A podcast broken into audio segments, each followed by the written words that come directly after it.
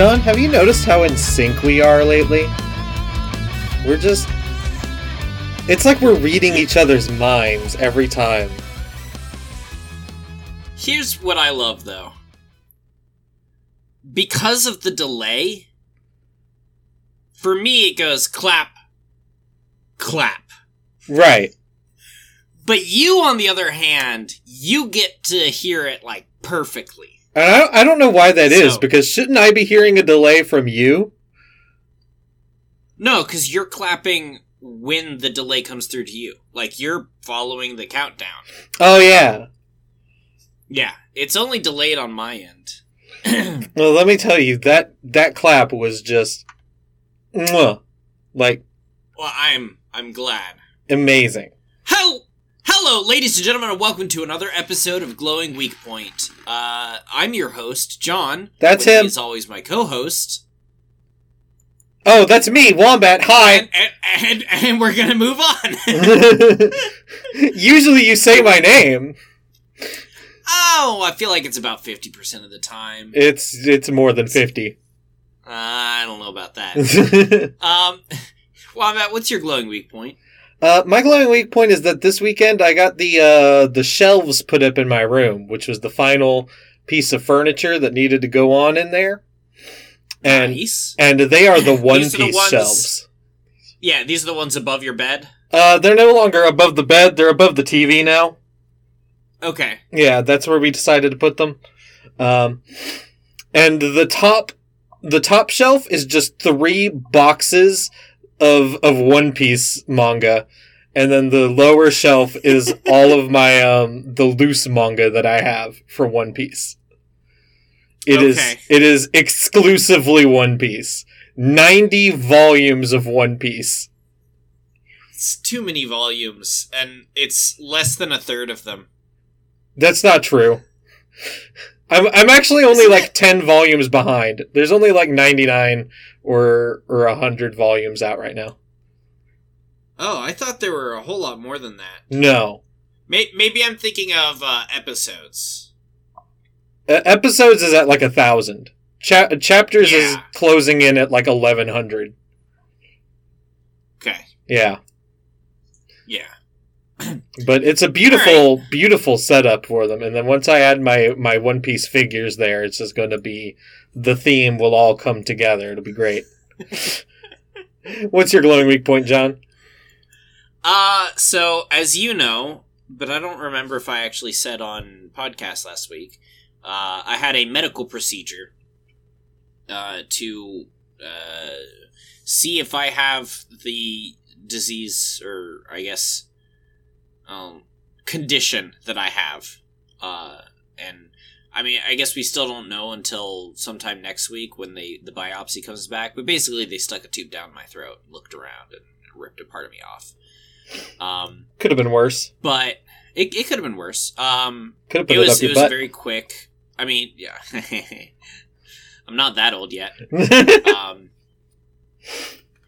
uh, but we, it, I mean, it. I say it didn't take long. It was like three plus hours that we were there, but most of that's just sitting around waiting for things to happen right. procedure itself took like 10 minutes or less. Uh, but they put me to sleep for it. How And was let that? me tell you, those 20 minutes of sleep were the best 20 minutes of sleep I have ever had. I was is- put under for a surgery once, and and it was such deep sleep that it it legit didn't even feel like sleep. It just felt like a portion of my life no longer existed. I mean, like, this was the most restful 20 minutes of my entire life. Cause, like, I, I went, I, I drifted to sleep. I, I, I can't tell you when I went to sleep. Like, most nights, I could, I could tell you, like, alright, I was doing this and then this and, and then I, you know, went to sleep. Uh, this was like, I'm in there, I'm in the room, they've put the stuff in me, and, like, they didn't even have me count or anything. Or if they did, I don't fucking remember it. I do remember counting. They asked me to count to 10, and I got to like two or three, and I don't remember anymore. Yeah. Uh, yeah. and like I woke up the most refreshed I've been in probably years. That's amazing. Like genuinely, like I don't feel like this is was- a testament to how good sleeping on a surgery table is. I think this is a testament to how badly you sleep on a regular basis. it's it's entirely possible, but uh, yeah, no, it was fantastic. So that's my glowing weak point. My, my twenty minute nap. Apparently, the doctor came in after like ten minutes, or like shortly after finishing, and uh, like talked to me, and I, you know, responded and asked questions and stuff. I don't remember any of that. I was fast asleep. I- so you were I also a, uh, sleep talking. I am. I can sleep talk anytime. I can sleep talk. I can sleep walk. I used to sleep pee. Like I'd walk to the bathroom and pee. I can sleep talk Oh. even when I'm awake.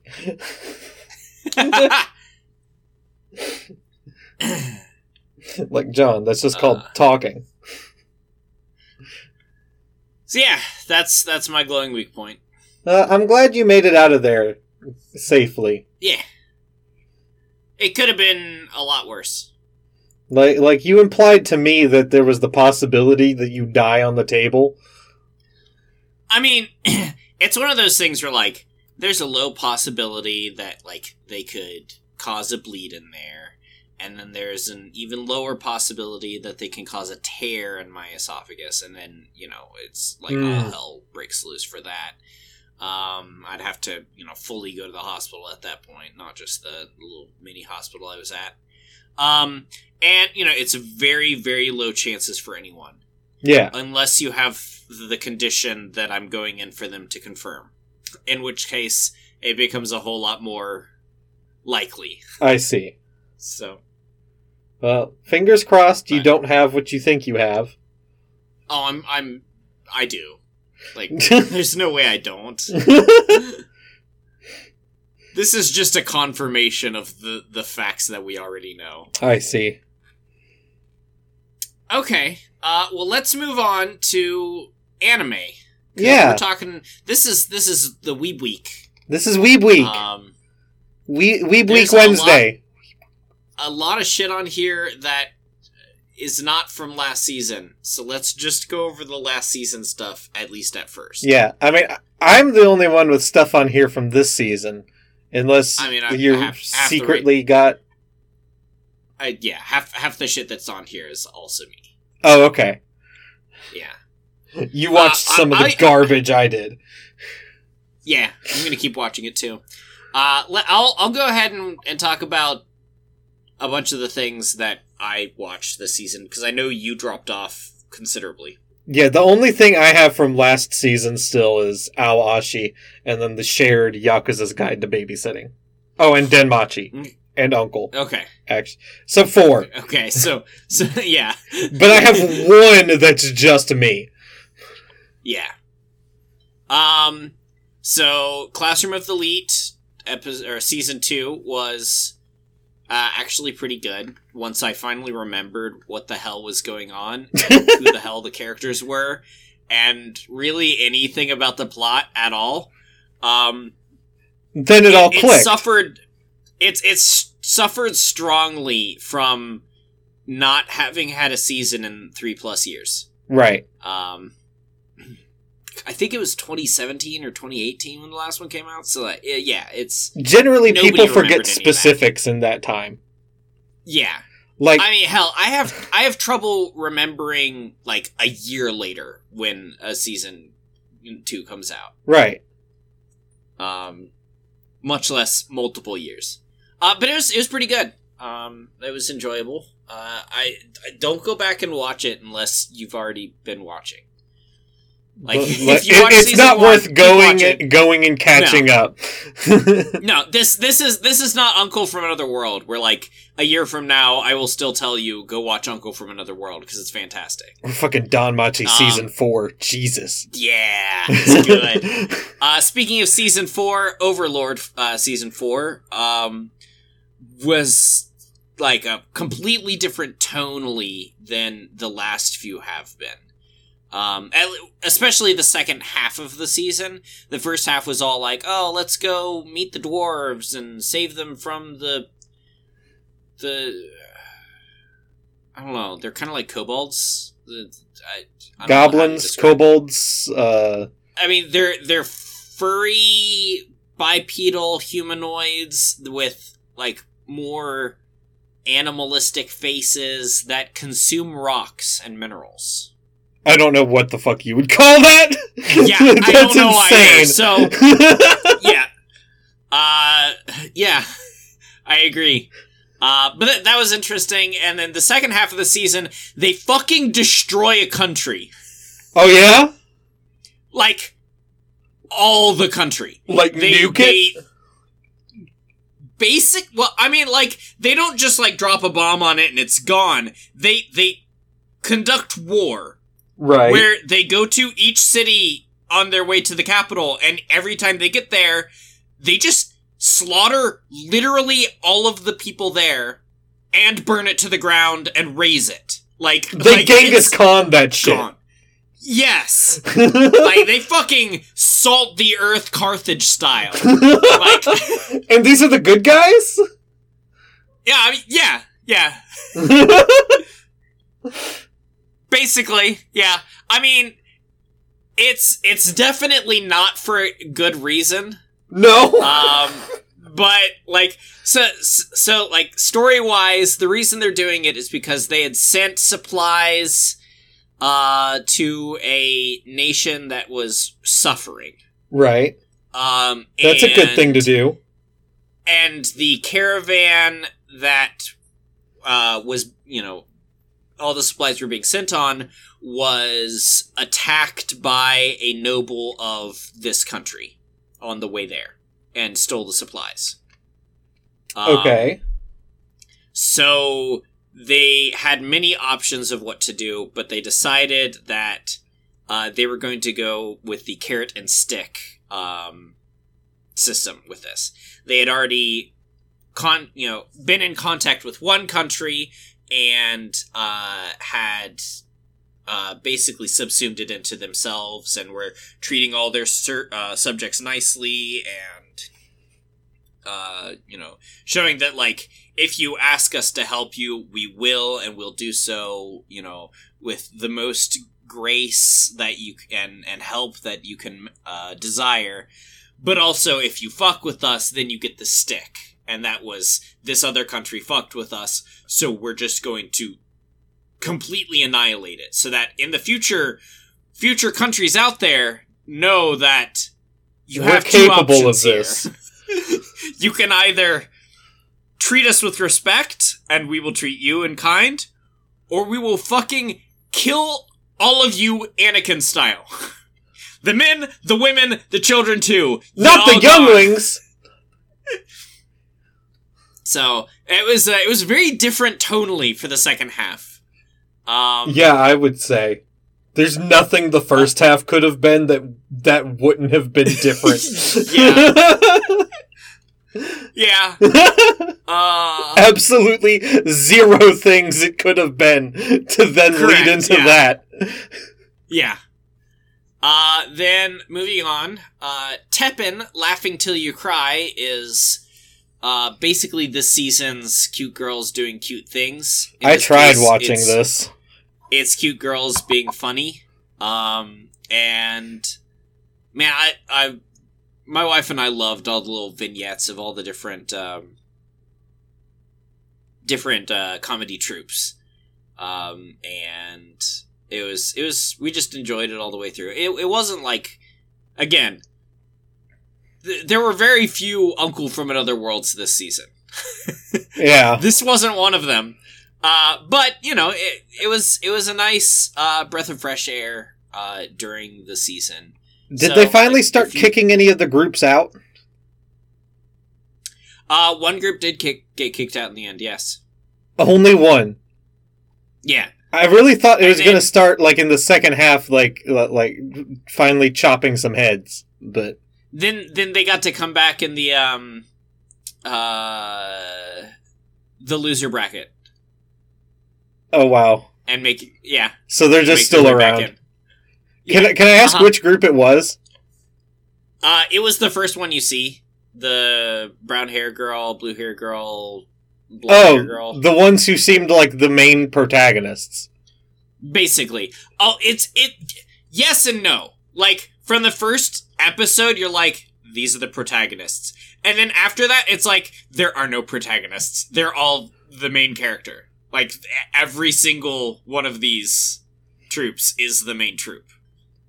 There- That's there's- true. There's there's no individualism here. They, it's like this is the main character. Scratch that.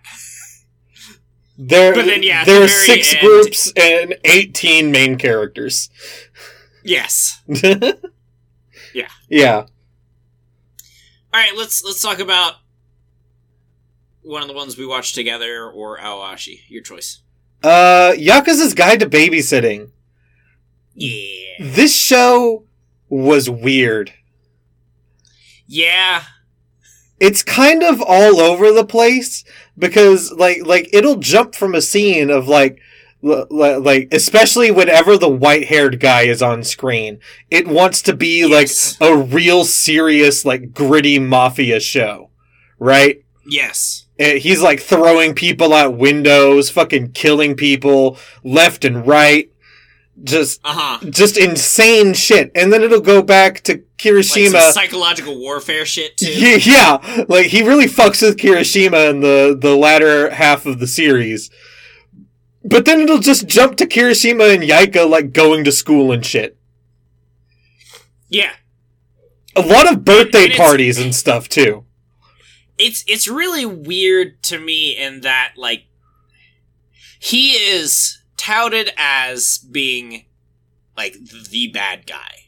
Like he is like he The white-haired guy? Bad. No, no. Um, Kirishima. Oh, Kirishima. like he he is he is a badass who will fuck you up and he has like no morals and he's just he's just out to kick ass and take names and he's all out of names um like like that's that's the sort of guy he's there he's like he, he's there just to like he's a loose cannon and then since literally minute one of you seeing him yes. he is not that. Like, like, like episode one, the first instance you're seeing him, he's a chill, cool dude. And I think this is So- kind of like this is the format of the show ruining itself kind of because we do get glimpses of who that person was. But because the show only exists to show us the relationship between Kirishima and Yaeka, it can only ever be that. They couldn't give us two or three episodes of build up of him just going out and kicking Yakuza heads in. Yeah, Like, and they they should have to make that kind of stick better. But I understand Or- why they didn't. at the very least, have the first episode be all about him kicking ass and being a loose cannon and stuff. Yeah, And then at the very end of it, like the like the actual last scene of it before the closing is it'd be like Watch over my daughter." cannon, so I'm gonna what make you watch my daughter to to pull you back in. and instead that that, happens like three minutes in after after he off screen beats up some dudes. Yeah, Yeah, yeah. it, it could have been better Uh, about still that. fantastic. Uh, Kirishima and Yaeka, perfect match. They're so cute together. It's fantastic. Sugihara Yes, is the I- best I- fucking sidekick ever. yes, yes, he is. Love Sugihara. Oh, Sugihara. I was kind of hoping something more would happen with the mom this season. Yeah, me too. I guess they're hoping they'll get renewed for a second season. Yeah. Yeah. Uh, last I checked, they hadn't. Uh, but Yeah, I mean, if they had at this point, it would have been like announced at the end of the last episode, and it wasn't. yeah, So we'll see. It it in order to f- finish what it started, it desperately needs a second season. Um, yeah. It's still really fun to watch, but the story is incomplete. Yeah. All right. Uh, I also watched Parallel World Pharmacy. Um, it it was it was mid. I don't understand why you watch some of these things. It was it was real mid. Like you finished Uh, this? Yeah, Why? I finished all the stuff that I actually start. What what counts as actually starting? Uh, getting at least like three episodes in. Okay. Yeah. Like there's there's some things that like I'm there are a lot of anime this upcoming season that I intend to give a shot. And I both expect and hope for much of it to be crap. Because like I said, there's a lot. Uh so I mean, you won't be disappointed by some of the ones I've already touched. yeah, there's 13 things on my yes or maybe list. Jesus. Um, yeah. Honestly, So- I don't even know what the fuck is coming out. I, I just keep looking at Crunchyroll and seeing like, oh, this is out, and then also the same place where you watch your stuff. oh, okay. Yeah, because I don't have HIDIVE there? anymore. Yeah. Okay. Cool. Yeah. Yeah. I, by which we mean, of course, we're watching this legitimately. On HIDIVE Uh, yeah. that I don't have On. HIDIVE. Yes, that I also don't have. um, Parallel World, World Pharmacy was was mid. Uh, it was it was your standard um, power fantasy anime, isekai anime, except the the power fantasy was kind of like immediate hit and then miss. Cause it's like, oh, the first episode, he's like, oh, look, I can do all these things, and people are like, wow, how can you do those things? Nobody can do those things, and and they get scared of him, and and then he like learns to hide some of it, and then immediately stops hiding. Um, and uh, then like episode two or three, they just determine that he's an actual literal god, okay. like like he is straight up the god of healing. I'm I'm so tired of these anime. I'm so tired of them. Just so that was that was not a good twist. That was just like, well, you've minimized everything. Right. like- if you're an like, actual would- god, like yeah, like if if he was if he was allowed to just be a very clever pharmacist from our world who could transfer his knowledge to their world because it's based off the same thing except plus magic, uh, then yeah, like the that that would be a whole lot more interesting. But too often, it's just we're just reminded of the fact that he's actually just the literal god of healing. so it's like what's the point? Yeah. Like like there's no power fantasy there. I don't get to be the literal god of healing. Yeah. like if I was isekai'd into another world, that doesn't make me the god of healing. Like come on. No. Insane. Tell me about Aoashi. Aoashi is the best soccer anime. It's ju- it's just the best one. Now, does it have the best animation? No. The animation is honestly a little dull sometimes, and you can tell that they're really, really trying to make up for their lack of like really cool soccer shots with um the the story and the way he he's able to like plot things out in the middle of a game or not uh, like like his his like quick-witted tactics shit like Okay. that's what they're really riding on and it works it's so good just watching him grow throughout the entire the entire anime and listen it ended with a with a soccer match right and and it was a Yeah. super climactic match and, and it's one that decided uh, whether or not they would even be able to stay in the tournament bracket because they'd been losing so many games up to that point. So it really felt satisfying when they won it. But it's not like it was it's not like it was the finals or the semifinals or the quarterfinals.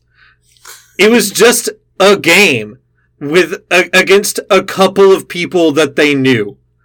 Not even that they were like super close friends with, but that they knew over the course of a couple of days the previous summer. That th- they managed to make the the game like like engaging with just that little to go with. Wow. Yeah, it was really good. So one of the best fucking sports matches I've seen in an anime. Forget soccer, just sports matches in general. And I've watched a lot of Nice. fucking sports anime. it's Good really good. Like I'm glad. now, the opening and the ending for the second cour suck ass. The fucking just just trash. They're one of the only ones I'll ever say skip them. You don't need them. They're boring. Uh, Uh, but the opening in the, of the first cour was really great. okay. Yeah. No, just a just a really great sports show. J- top tier. Cool. Uh, Uh, all right, we could talk about another both of us one. yeah, let's talk about uh, Don of Machi.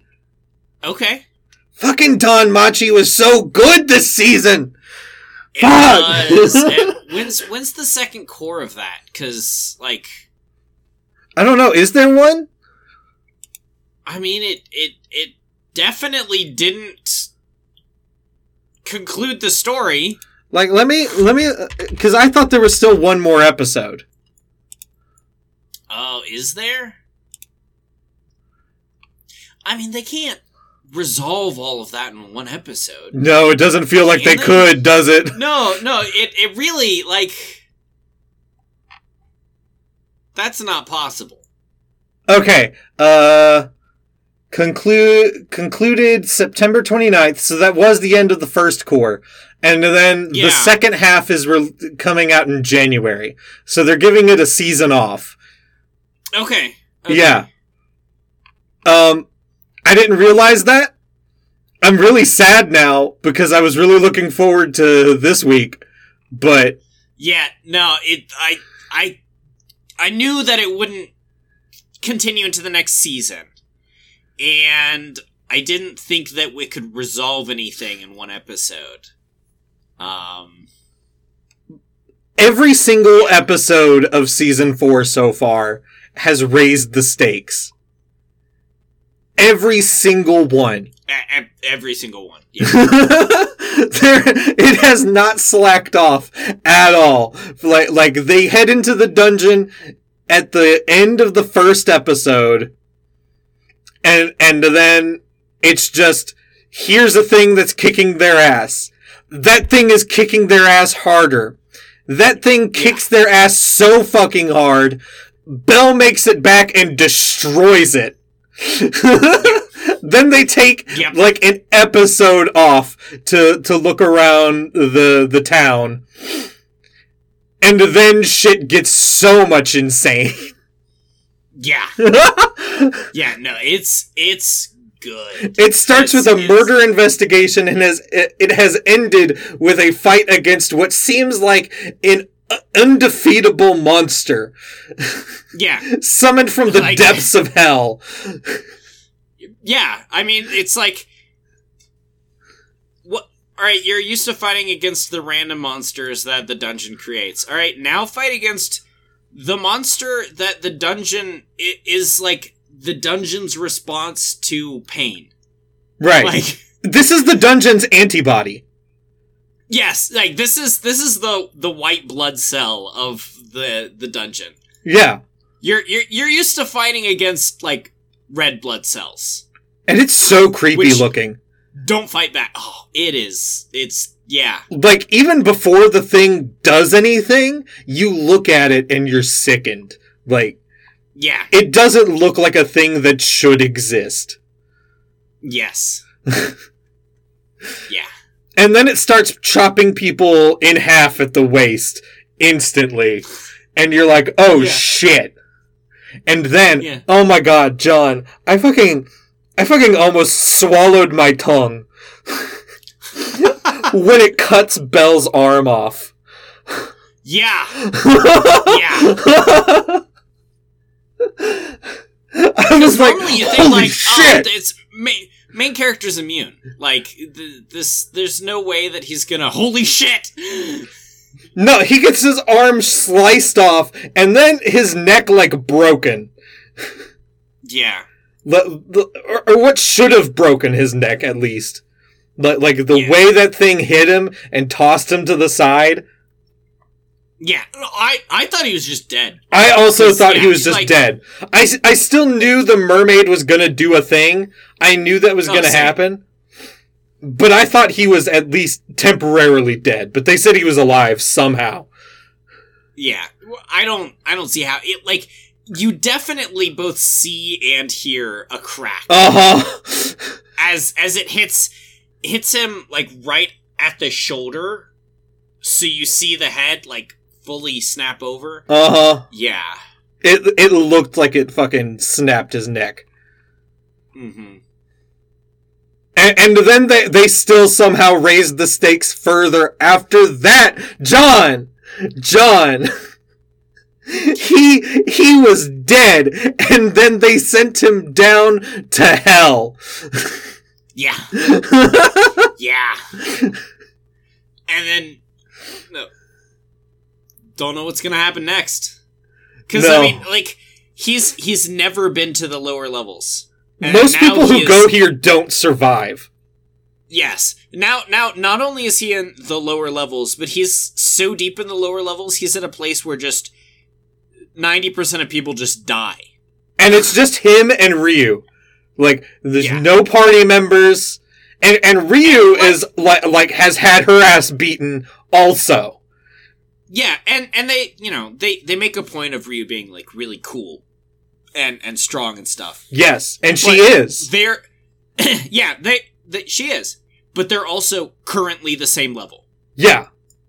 Like like it's not like oh, you know, she's really beat to hell, but at least she's two levels higher than nah, nah, ah. No, she's the same level as him, and also she can barely stand. Yeah. And also he can barely stand. Yes. DanMachi was so. This is the best season of DanMachi yet. yes. Like, like I couldn't tell you shit about the second season. I remember nothing about it. Yeah. Season three was pretty great. Like, like the extended arc with the the intelligent monsters and shit. Yeah. This is the best. This is the best DanMachi has ever been. Absolutely it is. Yeah. And everything looks so good too. Like the fight scenes are so fantastic. Just just beautiful. Yeah.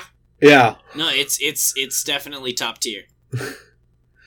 Um Uncle from Another World? Okay, we can talk about that next. Uh this one Uh, isn't finished yet. No, it's it's infuriating me because like every all of the anime sites to keep track of these things are saying like yeah it's done and maybe it is in japan in japanese but netflix is drip feeding it to us and by drip feeding i mean like actually just drips Like it feels It's like, like, it's not oh, got releasing weekly, episode. right? no, it's not. It's like one like you get an episode, you get a second episode, then you've got like a week or two off, and then you get another one, and then it's like three weeks off, and then Like it's it's been at least two weeks now since we've gotten our last one, which is infuriating. But damn if it isn't good.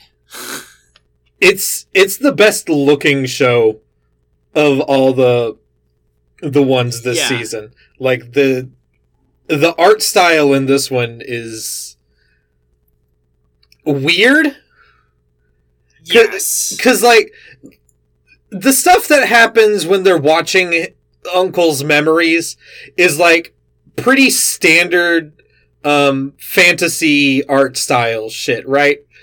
Um uh-huh. Yeah. but then it it jumps back to what's happening in the real world and it's this like it's got this weird filter all over everything, and everybody has these super simple designs. And honestly, Uncle is uglier in reality than in the fantasy world where everybody calls him uh, ugly as an orc. Yeah. And, oh, boy, is he ugly. Yeah. Like, he's he's he's definitely hideous. Yes. Like th- this is I- not I- one of those things where they're just like overreact overreacting or something. No, he Like, just I he has no looks. I wouldn't call him an orc, but I can see where they get it. To be fair, we've never seen the orcs in the fantasy world. That's true. We haven't. They might look exactly like him. what if it, what if the orcs are all just clones of him? Uh, man, was it the most recent episode or the episode before where we get the incredibly cool thing where he just gives his powers to, um, I think that's the most recent episode. yeah. Ah, that was so Yeah, he gives Takafumi. Takafumi Yeah. his, his powers and they're both just flying through the air.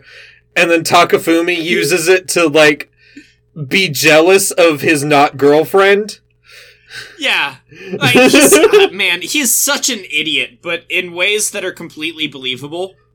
Uh, I mean, considering what her brother looks like. Yes. if Uh, there's anyone uglier than Uncle, let me tell you, it's fucking what's her face's brother. yeah.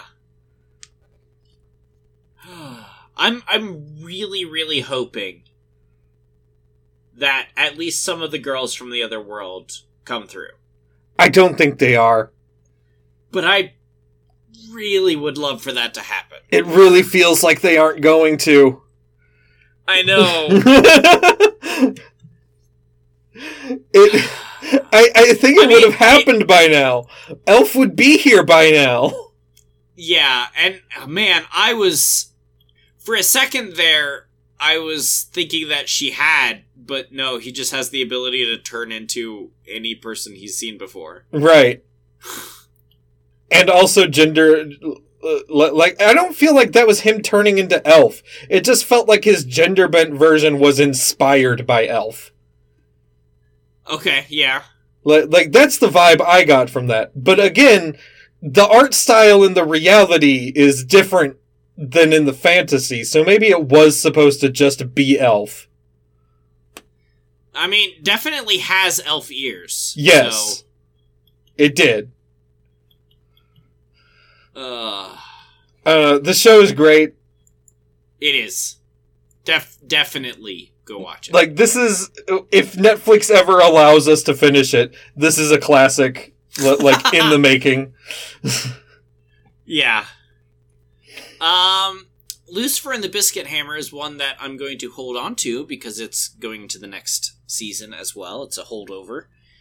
And um it's also mid. I mean, that was It- the feeling I was getting. It started interesting, like there was potential, and then it hasn't really at all gone ahead with that potential, gone Hmm. anywhere with it. Like we're we're at a point where yes, the alchemist or whatever his the, the bad guy is here. Okay, they Um, finally introduced a real villain. Yes. Um we've we've been introduced to all of the remaining um Knights. cast of knights, yeah. Uh, which one of them has already betrayed them, although only one of the other knights knows about it. Um, he's he's gone to work for the the bad dude. Um, and the person who knows about it is also like he is very much like the bad dude because he um Is it the uh, is it the golems. monk's brother? It's the fat dude. The fat. I, I don't think I met the fat oh dude. no, the the betrayer. No, uh, no. Monk Monk's brother is actually a good guy now. Okay, after killing his brother. I mean, he didn't kill him. Oh, I thought you said he did. No, his brother died from a golem. Oh, okay. Um, but yeah, he wanted to kill him. and um, apparently his brother's wish when he died was to give all of his power to main character Kun. Um, and so now he's become kind of the new target for uh, brother. okay. But, uh, also, supposedly, there's. So there's the alchemist bad guy dude. There's the uh, princess of the world who's being like supposedly that's the um the the girl Right. but at at the same time she is her own power and What? so she is the lucifer of the lucifer and the biscuit hammer um and so she is doing things that like alchemist dude doesn't expect because she isn't like she is and she isn't the princess i i don't know it's it's That's weird confusing. it like there there's there's at least uh plot points happening now which is uh, a nice change okay. they spent a while Um, doing nothing. Yeah a, a good long while doing nothing Okay. most of the first season was worthless um but i'm this far into it so You're stuck. keep going yeah all right so that's what last season was you dropped everything except for those four Right. It wasn't a good season. About... No, in a lot of ways it wasn't. so have you watched any of the new ones that I have up here? Uh, I have. in Okay. fact. M- highlight one of them. Ba-doop. Ah! Ah! Reincarnated Alright. as a sword is some baby brain shit. This. It, like, I've never seen a show talk down to a dumber audience while also have fucking goddamn blood everywhere. Li- Like. Like, children cannot watch this, but the story level is baby shit. Well, that's that's because you didn't watch uh, Skeleton Knight because that was what Skeleton Knight was. Let's see. What, what what were the comments I, I have here? What's the point of him being a sword if he can immediately wield himself? Like like he starts out with telekinesis. He has telekinesis Yeah. by default and starts swinging himself around. And then he the rest of the episode he's like, "I wish I had a wielder. It'd be really cool to have a wielder." Dude, you're your own wielder.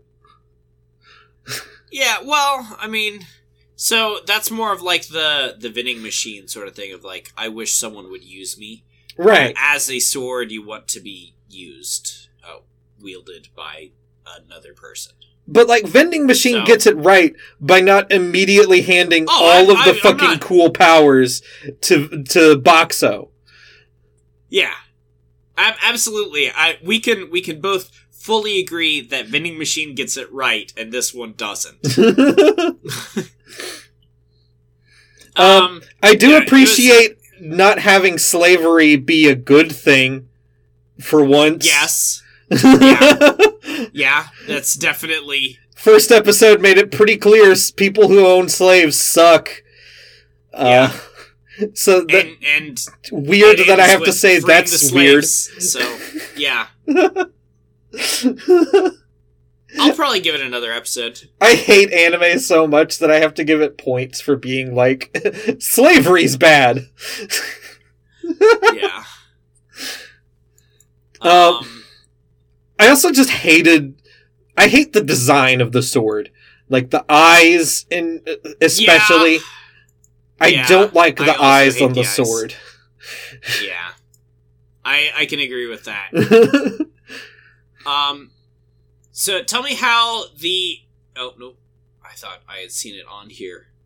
Um, tell me how Raven of the Inner Palace is because it is one of the ones that I intend to give a shot, but I, you know, it it hadn't come out by the last time I checked, and okay. so Raven of the Inner Palace is this really beautiful like period piece thing um taking place in what I assume is like China or like fantasy world China. Everyone has like Chinese names. Um, Gotcha. Yeah. and it it's got magic in it and like the the ra- the raven consort is just as she's just a 16 year old girl who lives deep inside the palace and has no contact with anybody. And she has magic powers that can grant people wishes or, or like solve their problems for them. But as she explains immediately to the prince when he, or the emperor rather, when he comes to visit her, uh, like there's always a price to pay whenever you do that.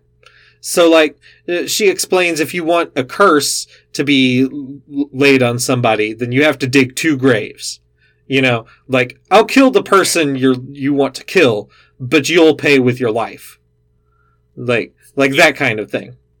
And and so he asks her to find an uh, the pair to an earring that he found that he thinks is possessed by a ghost or belongs to a ghost. And it is. It it, Oh. it, it is owned by a ghost. And we see the ghost and she's like a courtesan from from the palace from within his dynasty which means that she was a courtesan at the palace either during his his father's or his grandfather's lifetime Gotcha. and up to this point, the show is really interesting. After this point, the show, the Raven consort disguises herself and as just like a regular court lady and goes and talks to the other court ladies.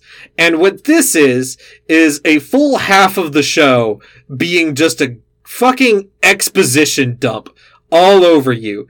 I, you need a notepad to understand what the fuck was happening. I still don't quite, I'm still not quite sure if I know what was happening.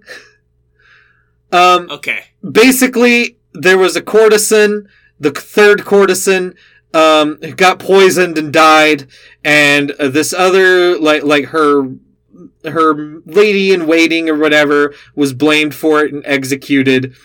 This might also be the Emperor's mom, but I felt like these were two different stories being told. This third courtesan might be the Emperor's mom.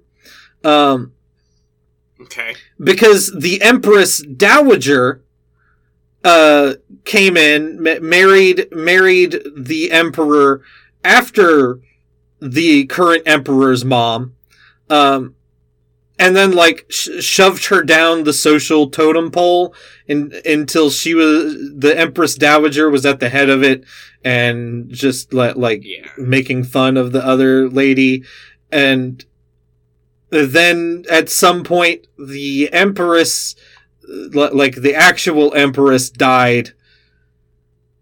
And they started like treating the current emperor really badly. And then he uh, had to take over the country by force from the empress dowager. Like it was just a whole bunch of shit Gotcha. thrown at I, me. I'll, I will wait until episode two is out. um, yeah. to see, so I can watch two of them back to back and see if if I like the two of them, if I'll continue. it's a really good looking show and if it can if it can find a way to like pace its exposition out better then Yeah. it would be a good show but it just it really took like the middle portion of the episode and just shoved all the information you needed at you all at once to the point where it was incomprehensible Okay. Yeah I also watched. I've somehow gotten stronger when I improved my farm related. stuff. ugh This one romeo van dead Watching. I I will likely keep watching this one. romeo Uh, van dead This is this is one of the the mini uh, fantasy uh, anime that is an isekai but isn't. Um, that's what all fantasy anime are nowadays yeah. If they're not isekai, they want to be isekai. Like it sounds like Raven of the Inner Palace is a fantasy. Again, I'm not sure if it's not China. like the country Yeah. is never named in the first Yeah. episode. At no point is the country named. And I don't know enough about Chinese dynasties to know if the dynasty they named was a real one. Okay. um. So yeah, it's it's it's got like levels and there's you can open up screens in front of you to show your class and your skill levels and stuff and it, I. They could have made always- a really good comedy anime by making a season out of this first episode.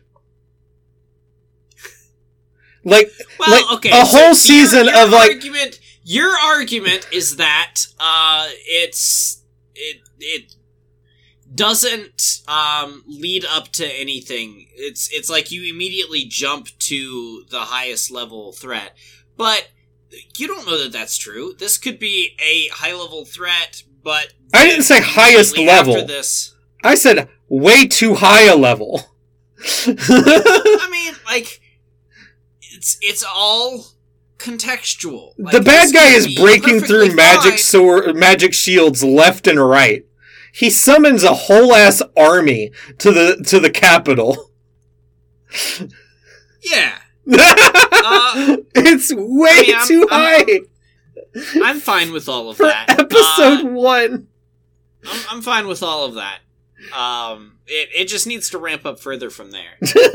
So The thing is, if Uh, it this- keeps ramping up further with each episode, by episode six, they'll be at Tengen Toppa Gurren Lagann levels.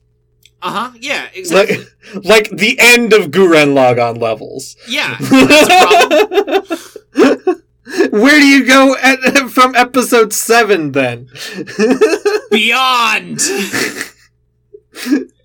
um, uh, this is likely one I will keep watching. I will too, just because I want to make fun of it. This it's it's such an embarrassingly bad show, but not in the way that like I want to hang myself, like reincarnated as a sword, makes me want to do. Uh, all right. Uh, talk about one of the other two you you've got on there. Uh, Beast Tamer, or as I'm calling it, banished from the hero's party. A kid from the last dungeon boonies picks up girls for his slave harem. Uh, as you can tell from what I called it, it's an extremely derivative show. Yes. It was one that my wife and I looked at and we're like, we could watch this, but we won't. and then we moved on because we knew that this this show is going to be the middest show here.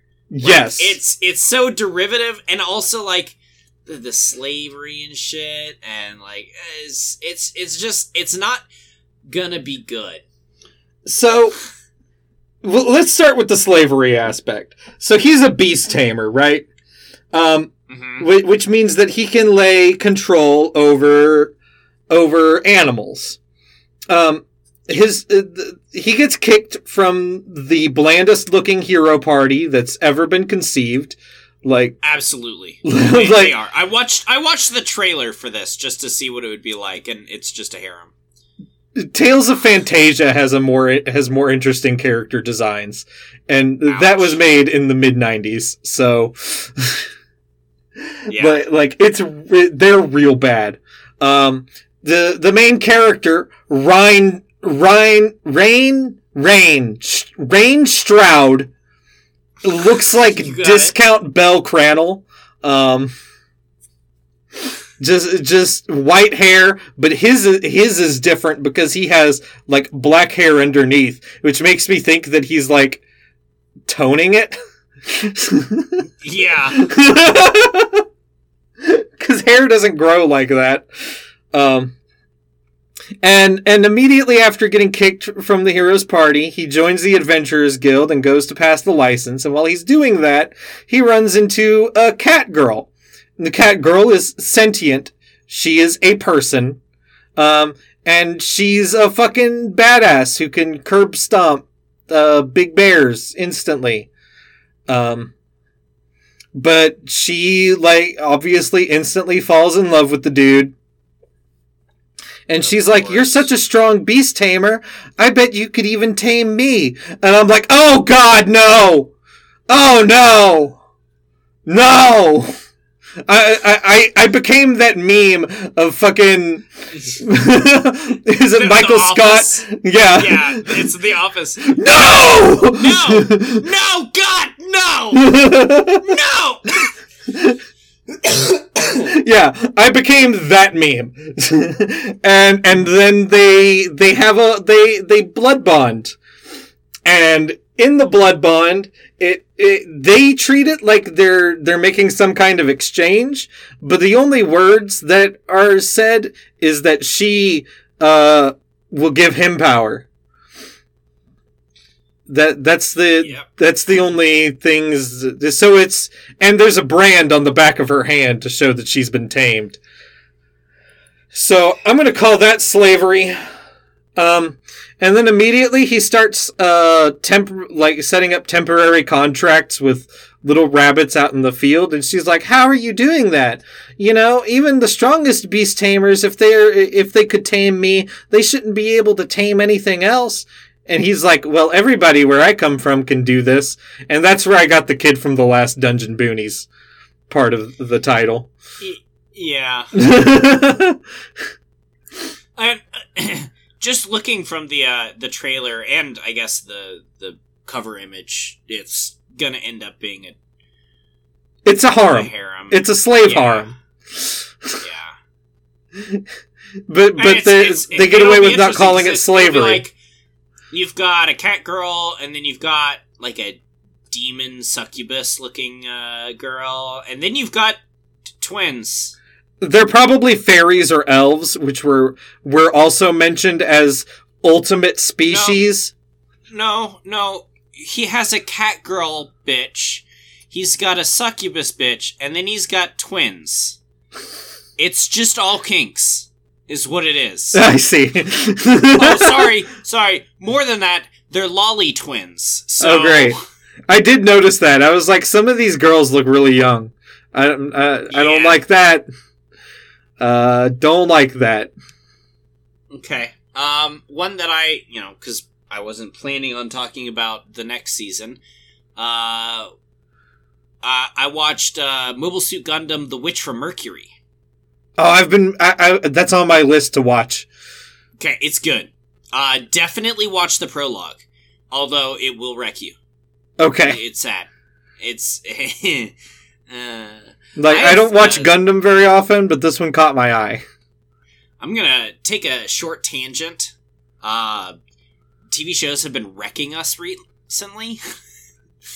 I don't know what you mean. uh, the the prologue of this, and also um, we watched Short Treks on Paramount Plus. It's like side stories that tie into like bigger character stories um, from Star Trek. And the very first short trek is devastating.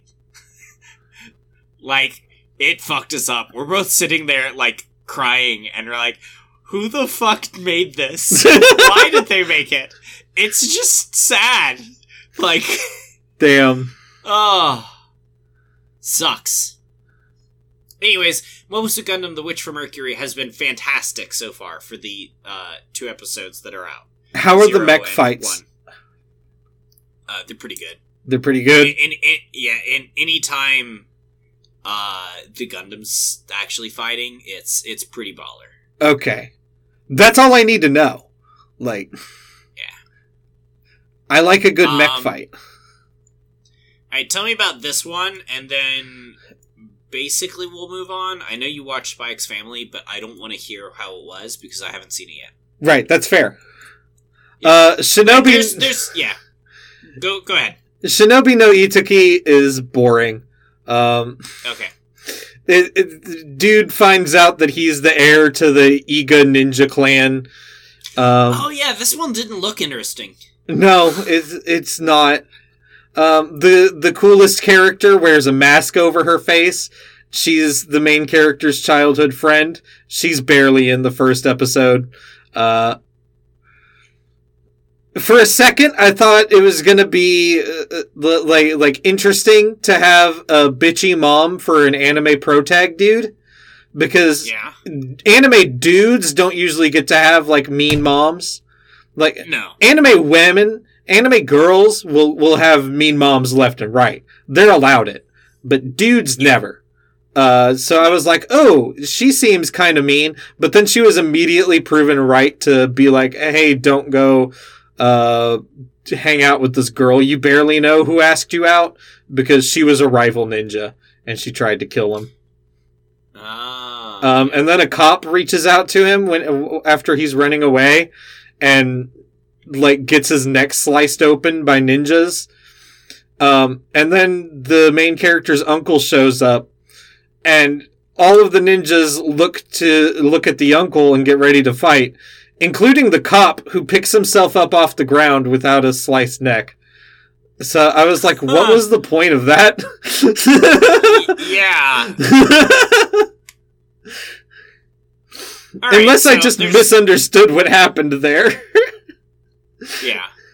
We probably won't talk about anime for another week. or Two, three weeks. Like, we, we'll yeah, we'll we'll skip at least one week before talking about it again. But Yeah. the the other shows I intend to have tried out by that point include Chainsaw Man. uh, Oh, that's coming out? It is. Oh, I'm gonna watch So, Chainsaw episode- Man so hard.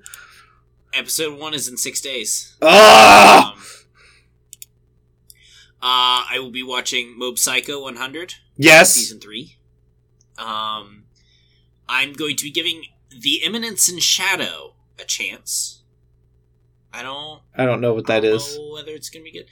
Uh, I should just go to my anime well, list and yeah, look at what's well- coming out. Well, well, yeah. we'll talk about it when we get there.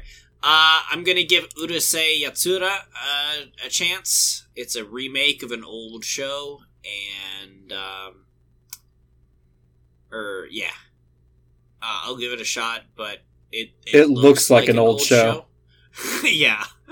So we'll see how that goes. It's it's one I'm giving a chance to. Oh man, um, there's more Golden Kamui. I haven't watched Gold- Golden Kamui since like second season. Yeah, not going to be watching that.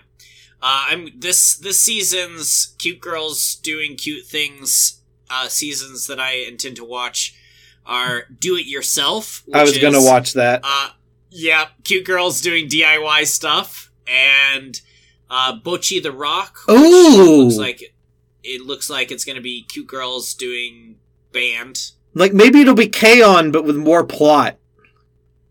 I doubt. um. Oh shit! This is one that I actually have watched. Uh, Management of a Novice Alchemist. Um, where it's, uh, I uh was not banished from the heroes party, but I still ended up an alchemist way out in the woods. I didn't realize there was a fifth season of Yowamushi Pedal. Jeez. I don't know what that is either. And I'm Cycling anime. the, the little lies we all tell um, a shot as well, which looks like a slice of life sci-fi comedy.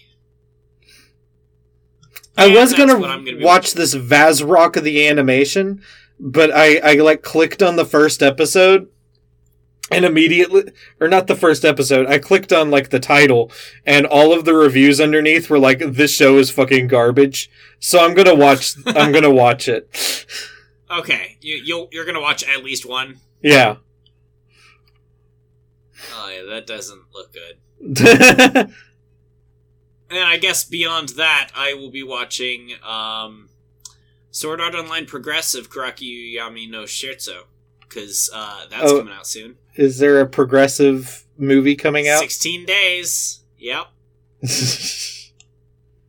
You you, you do love yourself some progressive. I do. All right, let's move on. Game facts. The facts about the Silent Hill. Hey, it's caught on.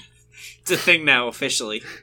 Silent Hill is a survival horror game. Didn't need to tell you that. Developed by Team Silent at Konami and published for PlayStation. Yeah, Yeah. that's it. It's Ins- one of those exclusives. It is. In Silent Hill, you play as Harry Mason as he searches the titular town for his adopted daughter Cheryl, while also fending off monsters and stopping a cult from fully summoning their deity. Who is also Cheryl? Yeah. also, Cheryl, have, you, have, have, you- have you played Silent Hill? not the first one. I have two and three on uh, PS2. Cheryl's the protagonist of Silent Hill 3. Oh. Yeah. Okay. Uh, the intention behind development was to induce psychological horror via fear of the unknown. As such, the plot is vague and occasionally contradictory. The field of vision is fixed at third person, which would normally provide a greater field of view, but they immediately temper that with considerable fog and occasional scripted dramatic camera angle changes, Resident Evil style. Yeah, it's it's less than Resident Evil because Resident Evil, like you, you walk two feet and it changes the Yeah. camera angle. this, it's like you're you're fine for most of it, and then you enter a room and it's like dun dun dun. and Yeah. the, the camera angle changes, It doesn't go as hard as Resident Evil. Um, which is good because that's bad. Silent Hill, also inspired by my favorite horror movie that I just watched with my girlfriend and she said was bad. Uh, Jacob's Ladder. Interesting. yeah, the uh, the the thing they do in Jacob's Ladder where they like um, undercrank the the film so so that the heads move like choppily and shit. Uh, Yeah. that was used for Silent Hill too to make the the monsters look creepy. And also, Okay. like very specifically, the scene where they wheel Jacob on a hospital gurney through a, an ever more deranged hallway, um, Yeah. Wa- was used for the cre- like inspired the really creepy ways the game gets grosser. Okay. Yeah. Jacob's Ladder is a good movie, even if some people say it's not. Uh, nearly the entire game is set in the fog and dark, with only very rare light fixtures, and you need light in order to see both where to go, where enemies are, and to read your maps as you find them. You do at least get a pen light early in the game, though that only illuminates a couple feet ahead of you. I like the fact that you just can't read your maps at all if you're not near a light source. Oh, really? Yeah. Yeah, you you have no map unless you're near a light source. Oh wow. I, I, I want to play this game, but the last time I saw it, it was like forty four dollars, and I'm sure it's gone up by now. Probably. Yeah. Uh, in addition, to make you feel more in character and helpless, there is no heads up display, and as an ordinary human, you can't survive many blows from enemies, or sprint for very long at all. Also, as he's clearly not from the United States South, he's inexperienced with firearms, meaning your aim is very unsteady.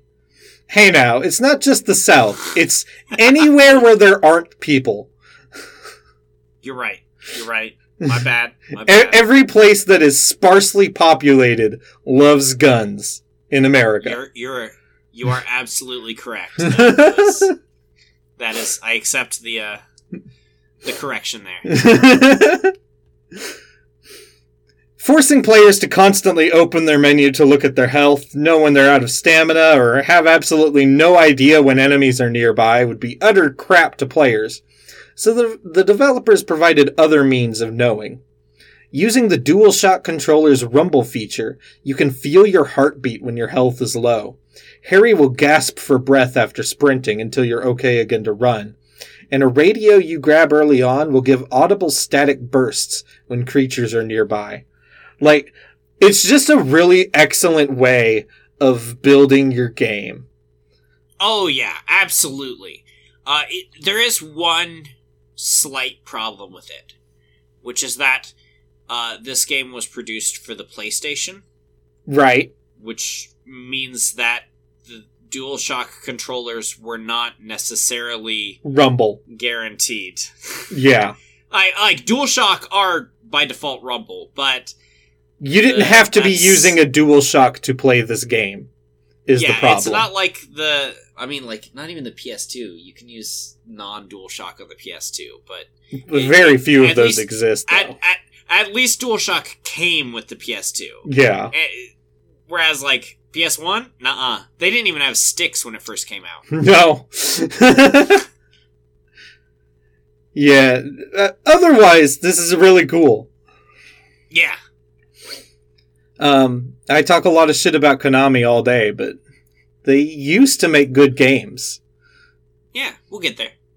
Developed by Team Silent, it was composed of a litany of staff members who had failed at other projects at Konami and were intending to leave the company due to Konami being a big old turd who only cares about profits and working with the Yakuza, but is bad at just about everything. Yeah, Like, good old Yakuza. Konami, notorious frontman for Yakuza.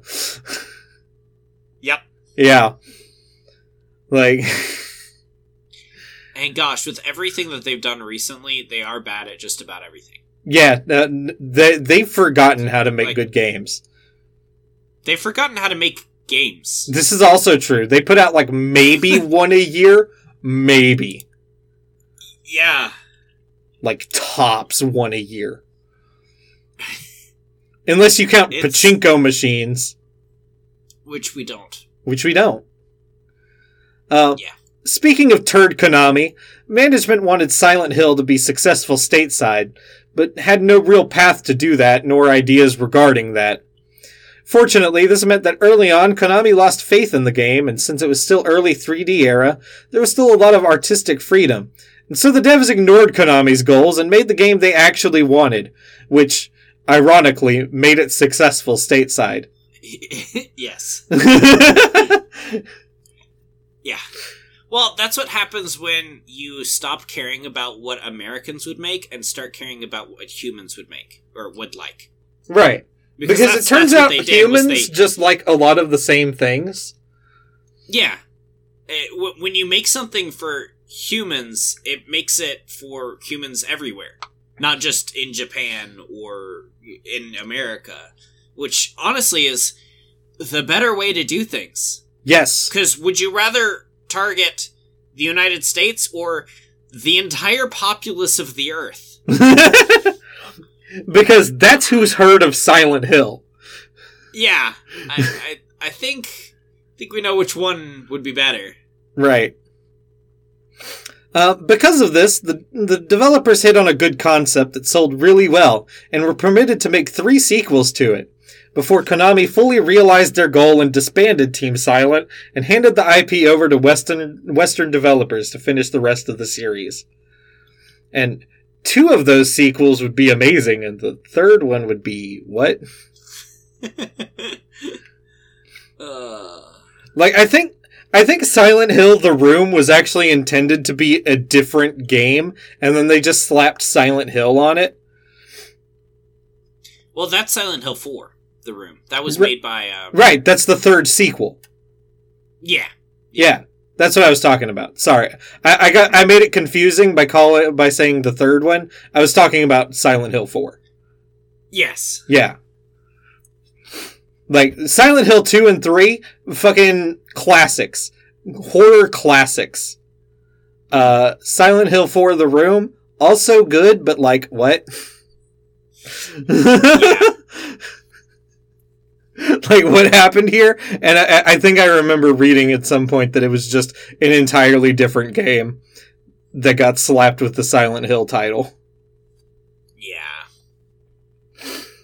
Uh, all of the key members of Team Silent then went their separate ways to Kojima Productions, to Virtual Heroes Inc., to make Siren. The, the sound director, Akira Yamaoka, went on to Grasshopper Manufacture and helped make No More Heroes. Fucking fantastic.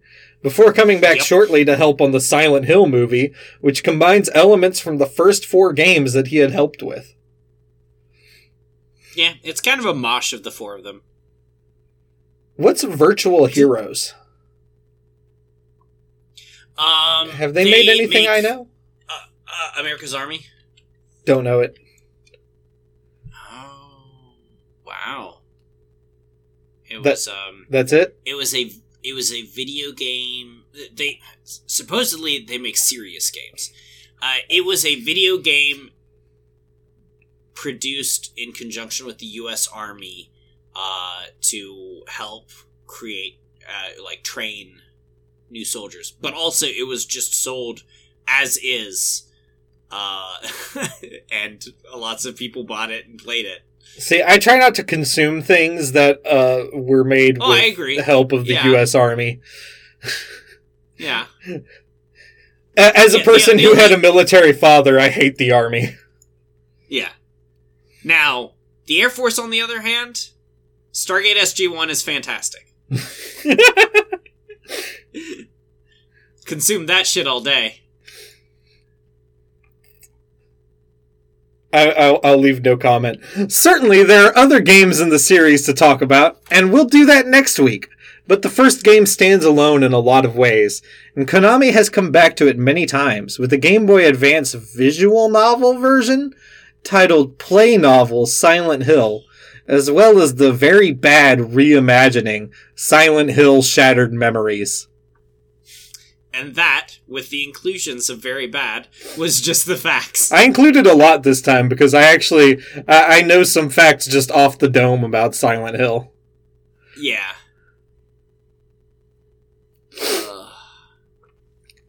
Because I like Jacob's Ladder a lot. It's one of my top ten movies. yeah. Uh, the first game's uh, feels a lot different than many of the ones that come after because like i feel like silent hill is well known for a lot of things that are featured later like pyramid head i feel like he's iconic in the silent hills uh, franchise He's really But- only in two. well he shows up in three also doesn't he I think in like one of the like like weird endings. Because also we didn't mention it, but the the the Silent Hill games always have like multiple endings, and those Oh, yeah. include just like out of left field where like. One of the endings to the first game is that Harry Mason can just get abducted by aliens.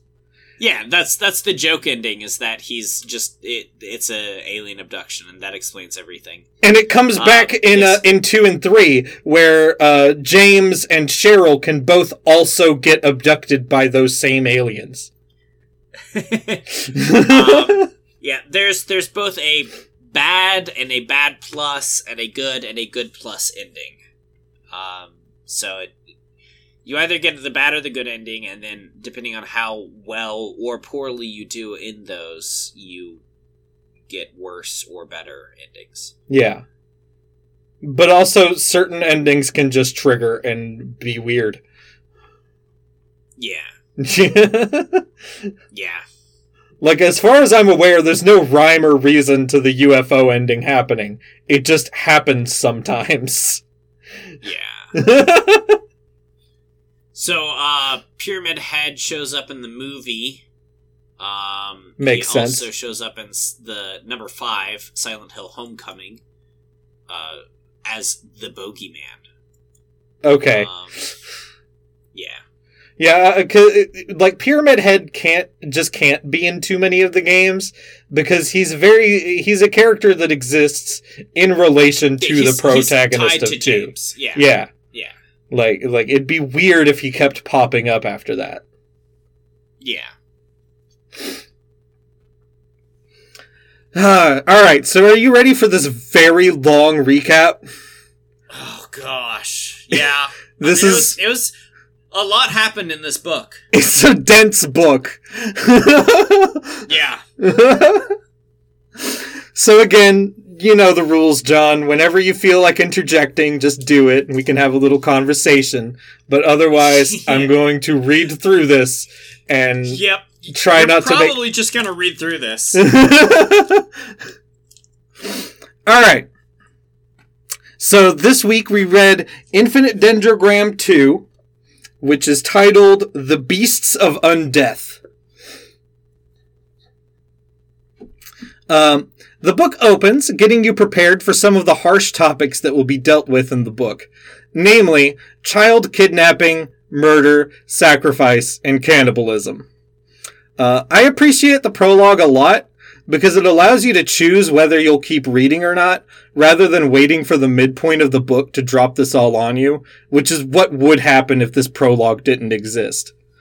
Correct. Yeah, it's it's very nice having that there. Yeah. Uh, the Gouz-Maise gang are a ring of child kidnappers operating in the mountains near Gideon, led by the Lich Maise, who seeks the superior job King of Corpses for its immortality, and the strong gladiator Gouz, an ox-headed man with a taste for human flesh. And these are, neither of these are monsters. It is very explicitly spelled out that these two are people. Um, Well, because monsters the, they're monsters in the human sense, in that they're monstrous, but they're not like game monsters that have names over their head and shit. yeah, both of them are teens, though. Yeah, To be clear. yeah.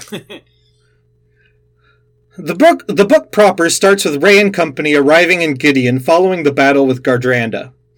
They're all tired, but they split up the 1 million lir bounty for Gardranda, Ray getting 300,000 and Marie and Rook both getting 150,000. The remainder is set aside for some kind of surprise Marie will have for them in three dendrogram days. This will not come up in this book. Uh, Yeah.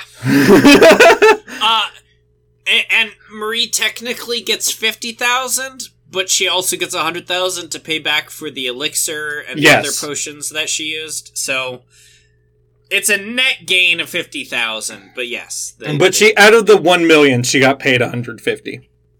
yes, Yeah. Uh, Ray sleeps through the night, then wakes up and hops right back into dend- Infinite Dendrogram like the true gamer he is. He heads out of Gideon first thing to test out his new gauntlets from Gardranda. He almost kills himself testing the fire gauntlet because he didn't realize the flames would spew forth out the face on the back, but otherwise the flames work fantastic.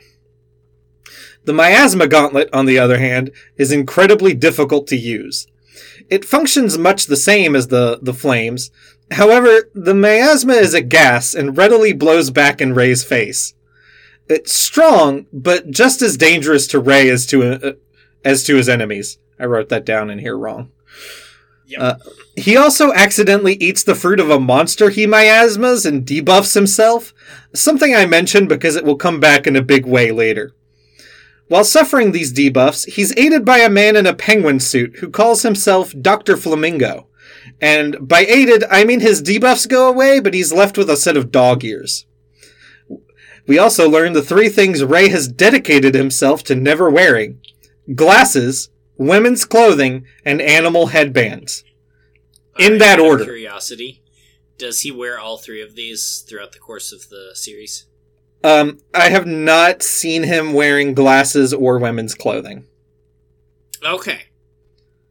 Uh, also, side note, I really thought that during this book, like, like they would have, he would have gone more in, in later books, he starts talking about like shit his sister would do to him. And I really thought this, this was one of the instances where he was going to go on a little story about his sister. But the sister doesn't come up in this book at all. Like- Okay. I, I was really prepared for that happening, but it never did. Because I'd really like the opportunity to talk about the sister and how crazy she seems to be. uh, moving on. Otherwise satisfied with the test results, Ray head ba- heads back into town to shop for new gear. He runs into Rook, who hasn't slept at all and has a cool new coat, and then gets distracted by a capsule vending machine inside the shop. He spends the maximum amount the machine will accept, 100,000 lir, and is rewarded with a permit to the tomb labyrinth he doesn't need. How many more times are they gonna bring that fucking shit up? I think that's the last time the tomb labyrinth is going to come up. Goodness. he hands it to Rook and spends another 100,000, this time rewarded with a capsule labeled X, an unknown ranking. They go from F to S. Rook also spends 100,000 at the vending machine and gets an S capsule, and when he sees what's inside it, they hurry out of the store. Rook had received a UBM reward similar to Ray's Gardranda gauntlets. As it turns out, if the owner of a UBM reward dies, because some of those are Tians, then their rewards go into the vending machine loot pool. Rook wants to keep this a secret as it could potentially lead to Masters killing Tians in hopes of receiving their UBM rewards later. Which uh, would be like an insane thing to do, but you know some of them would do it. Yeah. Yeah. When going to a restaurant to feed the ever ravenous nemesis, Ray runs into Liliana searching for another lost little girl. this time the princess of the kingdom, Elizabeth S. Altar. She will not factor into this story. After she she has no presence.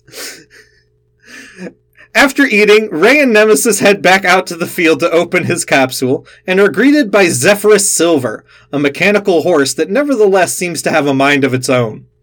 Ray attempts to ride Silver but falls flat on his face. Unfortunately for Ray, he jumped from no class straight into Paladin, meaning he never learned the horse riding skill. Embarrassed, Ray puts Silver in, in his inventory and heads back into town to find a way to make money and buy an accessory that will give him the horse riding skill since he spent all his money acquiring silver in the first place. Luck will not be on his side, however, as he finds a gang of thugs attempting to kidnap a girl in an alleyway, who herself was trying to pay the ransom on her already kidnapped brother. Just as Ray steps out to intervene, however, a dashing knight by the name of Hugo steps out as well. He talks a big game, but starts getting his ass handed to him by four of the five guys. The fifth attempts to take the girl, but Ray punches him out instantly, and the others take off. That was funny. Yes, it was. Ray, Ray thought he was about to like be in a brawl, but instead he he punches the guy clear to the other side of the alley. it's like, oh, oh yeah, I get a hundred percent more uh, Strength. strength with this the Gardranda gauntlet. Right. my strength is ridiculous right now compared to my level. Yeah. Int- introductions between Ray and Hugo are exchanged, and we learned that while Hugo has a high level, they're not in any direct combat jobs, and so his stats beyond things like HP, MP, dexterity, and such have never gone up. What did you feel about Hugo? I feel like Hugo was like this character that they're gonna be like, oh yeah, here's this character, and we'll see them for a bit, and then you won't ever see them. Hey, hey, they're gonna show up every five minutes now. Uh, I'll tell you that that's not true. Uh, Hugo, showing up in the next book. Yes, they But- show they're going to be relevant for the next two books, and then they'll have a side story like five books later, and then volume sixteen, which I have coming to me in the mail, seems to be from Hugo's point of view. Okay. Yeah, so Hey, is, is it only up to sixteen currently? uh, seventeen comes out in February. Okay. Yeah. Ray starts to worry about the thugs who escaped, but Hugo's partner, Cyco, a woman dressed entirely in white, rounds the corner with them in tow. The little girl meets back up with them and they accept a quest to save her little brother, ranked at a difficulty of 8. I will remind the audience that the demi-dragon worms that Ray fought when he was zero, that quest was a difficulty of 5. They leave the thugs tied up to be captured by the guards when the girl brings them in and speed out of town to the fortress in the nearby mountains where her brother is supposedly held. Did you look back to see what that difficulty was? No, I just knew it off the top of my head. Okay, because I didn't remember what it was, and I was frustrated again when it was like, "Man, this is a difficulty of eight. and I'm like, "Ah, out of what? Ten? I don't know." Yeah, it doesn't. Unfortunately, it, it never tells us what it's out of. bit. it, it's it, it goes into a little bit more of like, yeah, this should be very difficult. So like, okay, cool. Now I know that eight means this is very difficult. But yeah, the, that it's still frustrating. Just numbers in a void mean nothing. yeah, for like it, it works if you remember that. uh, Like for perspective, the the demi dragon worm den underneath that that dungeon before that quest ranked it at a five, and that almost killed Ray Yes. and Liliana. Well, to be fair, he was level zero. That's also true. But Liliana was having a tough time, and she's like the commander of the fucking knights. Yeah. Yep. To get there sooner, Hugo reveals to Ray that he's actually a mech pilot from the Dryfe Imperium, but we don't have time to think about why he'd be here because there are children to save. They rush through the forest on his mech until they find the fortress. Hugo attacks the bandits outside as some of them come up the road transporting cages, presumably full of children, and after sufficient commotion has been raised, Hugo throws a smoke bomb to hide Ray as he and Nemesis rush inside to find the kidnapped children. Outside, Hugo puts up a strong fight against the bandits, while trying not to let them know he's there to help the kids, because otherwise they'd just like start killing the kids to to fuck with them. Yeah. Since he's clearly from Dryfe, the only place with mech technology, they assume he's there treasure hunting. His mech is strong, but not all powerful, so he does sustain significant damage, but eventually wipes them all out. However, Gouz then appears and instantly mops the floor with Hugo before chowing down for a midday snack, forcing Hugo to use a skill he had been holding back to use for some unknown plan. However, Gouz making his way to the carriages full of children forces his hand. He calls on the power of his embryo, Cocytus, who Cyco actually is. Cocytus. Okay, I've never known how to pronounce that. Yeah, it's it's Cocytus. Cocytus. Uh, and turns his broken mech into a giant cathedral of ice. Uh, how would you pronounce Cyco then? Uh, Cyco. Okay. Yeah, I it I believe it's just it's close, but it's not the same thing. Yeah. But, like. Uh, I like that she's introduced as if she's a master, a- and then it's revealed that he has a maiden embryo himself. Um, yes. That. Uh, when I first read it, that was a really fun twist. I mean, there's there's a good bit of foreshadowing there. Yeah. He instantly knows about the maiden type, and when he talks to him as like, "Oh, you're a maiden user, so this thing is probably true about you." But Hugo's also a more experienced player than Ray, so you're able to kind of like be, like, oh well, he's just he's met more people than Ray has. Yeah, but at the same time, we it's it's been pretty well stated at this point that maidens are rare, Yeah, they're really Like, rare. really rare. So They're not never see them rare, but they're they're pretty rare. yeah, Like if if I think off the top of my head, I know of three characters in the books that have maiden embryos, and two of them are Ray and Hugo. yeah. Inside, Ray is rushing through the dungeon and facing the horrors within. Confronted with a horde of undead children, he and Nemesis grit their teeth and blaze a path through them, gaining the skill purifying silverlight along the way, which at any other time would be cause for celebration. They reach the Lich's chamber. what, John? Just keep going. they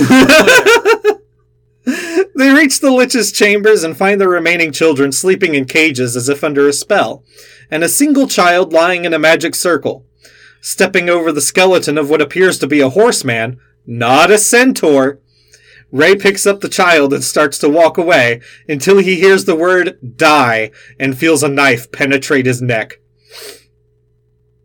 Um, at this point, the book starts to be written from Maise's point of view yeah. which is really fun, considering what I'm about to read. The Lich Maise had laid a trap for Ray and had succeeded. Ray lays motionless, but not dead, and the Lich gloats about his victory and the great amounts of grudge which he's been converting to magic power he's getting from Ray despite him being an undying master. Usually, masters don't care too much if they're dying or what's happening around them because it's just a game. Like, who cares? Yeah. However, his victory is short lived as Ray stands up, flag halberd in hand, and slices the Lich's arm off with purifying silverlight, ensuring the undead necromancer will never be able to return it.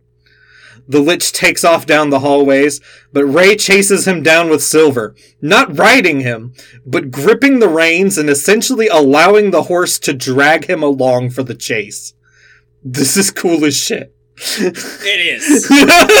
and which which would deal like a fuckload of damage to him, except he was poisoned, and since he's got the um the spear the halberd out, Uh-huh. means that that's reversed, so he's just He's healing the damage he's taking. damage. Yeah.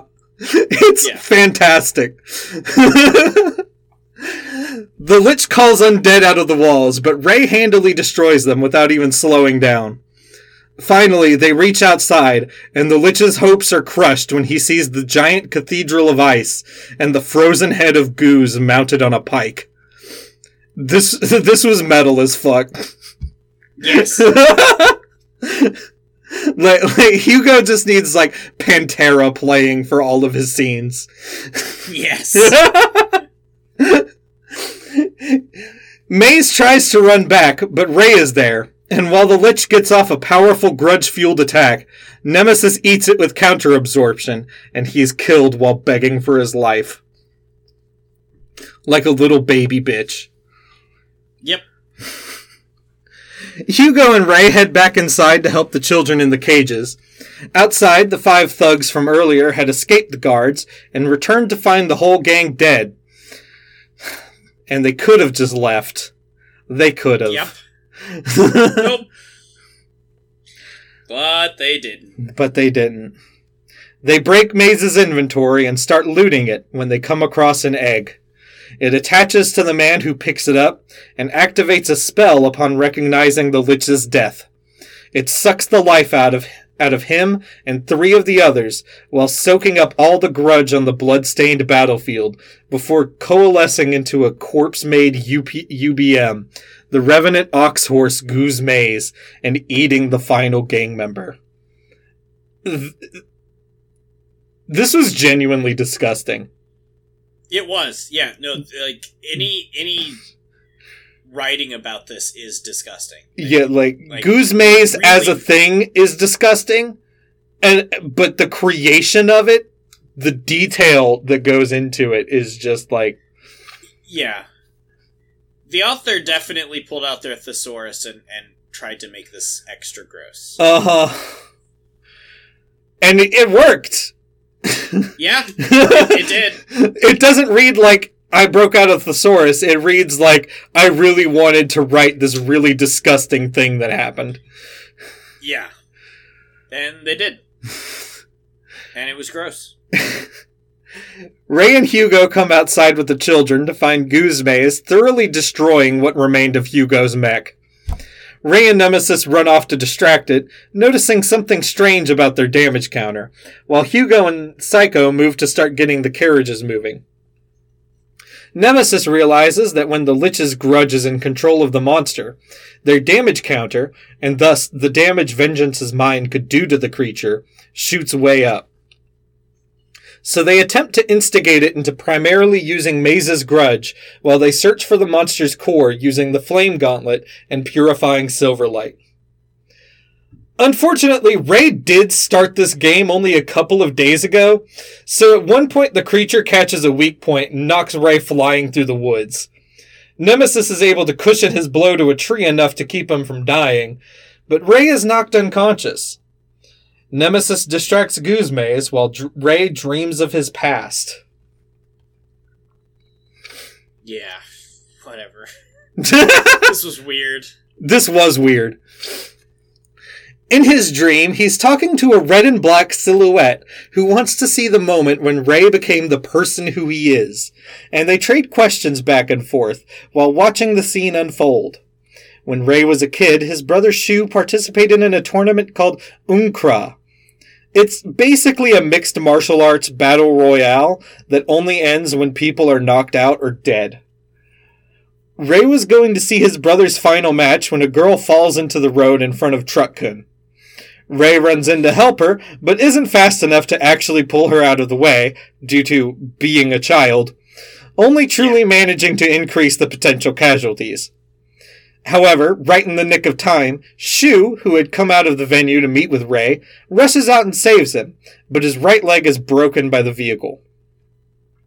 However, he goes on to fight in the tournament, telling Ray when his brother tries to stop him, the possibility is always there, with your will.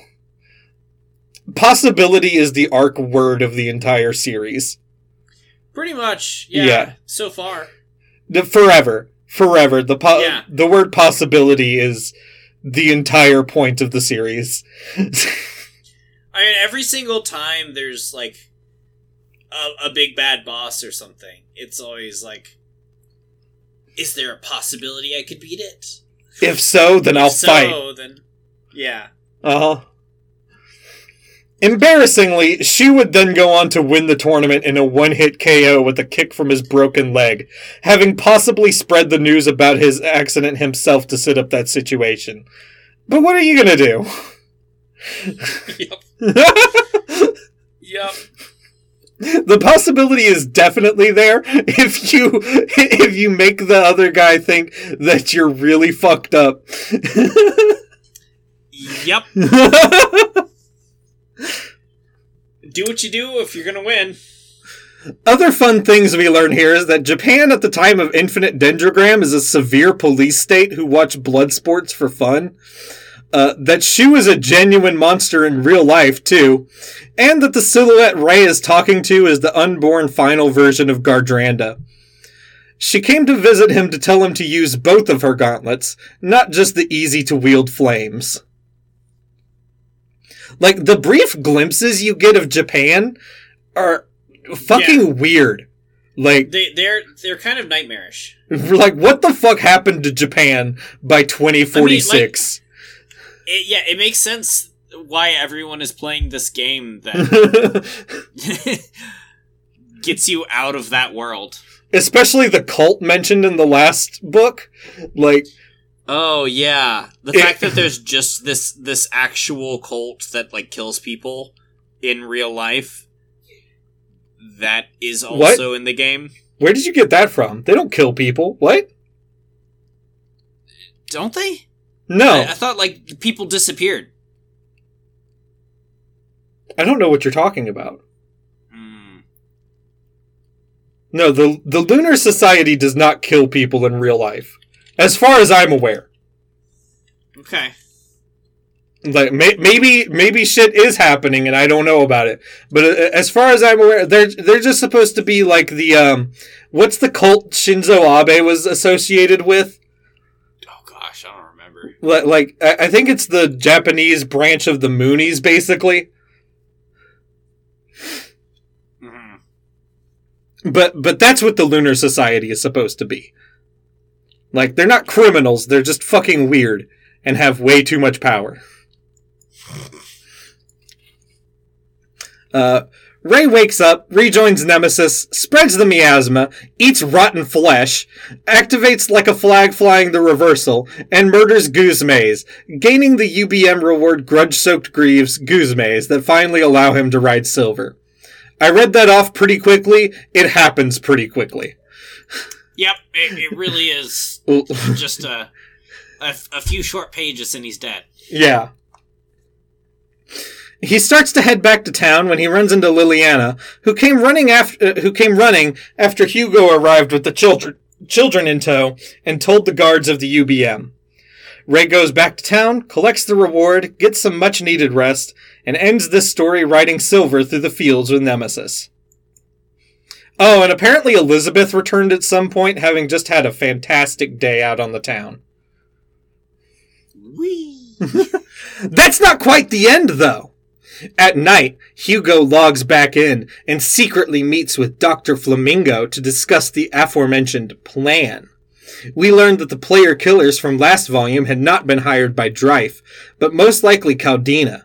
And also that Caldina has the most superiors of any country, a fact that has not mattered yet in the 14 volumes I've read. they make a big deal about it here. It, it Ray has not gone to Caldina. Not a single like full story book has taken place in Caldina or really near Caldina beyond Gideon. Yeah.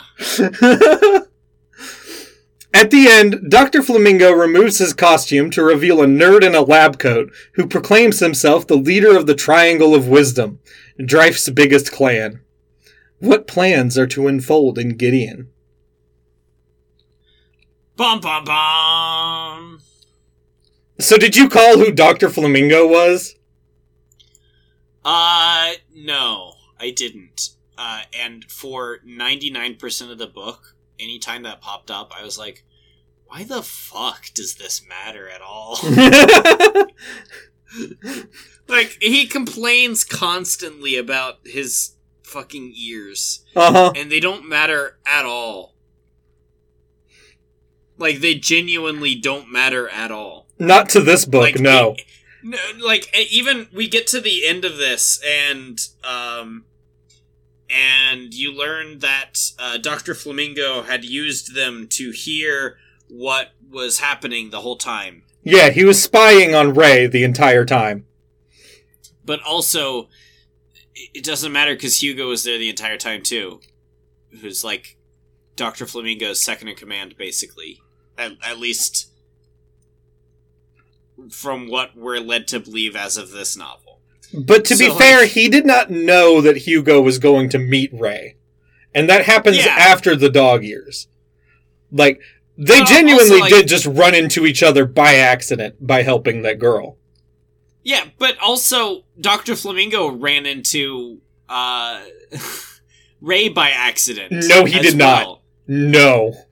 But but Ray's a nobody at this point. Ray, as as you've pointed out, Okay, we started this game three days ago. so you didn't catch on to who Dr. Flamingo is. Alright. Okay, That, tell me more. I mean, I won't. It's it's part of the next books. You suck. Do you really want to know, John? I mean, I'll just look it up. It's fine. It's he's Franklin. He the the fucking scientist guy who's the one who set up the fucking like worms underneath the the thing before and was complaining in the forums about Ray like destroying his plans. Oh, I don't know why you said Franklin like I would know who that is. Oh, okay. I mean, he had been mentioned before. Okay. Yeah. He's like he's like one of Dryfe's big bad dudes. Gotcha. Yeah.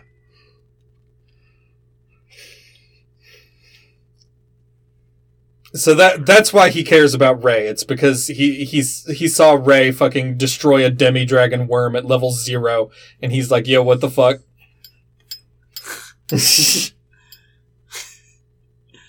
Which I would also be like, "Yo, what the fuck?" Yeah. Yeah. like that shouldn't have been allowed.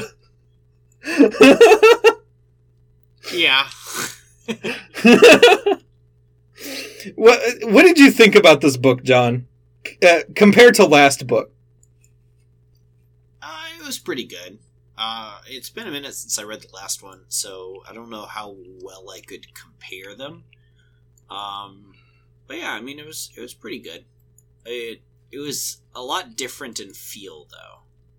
Um, not not in a negative way or anything. It just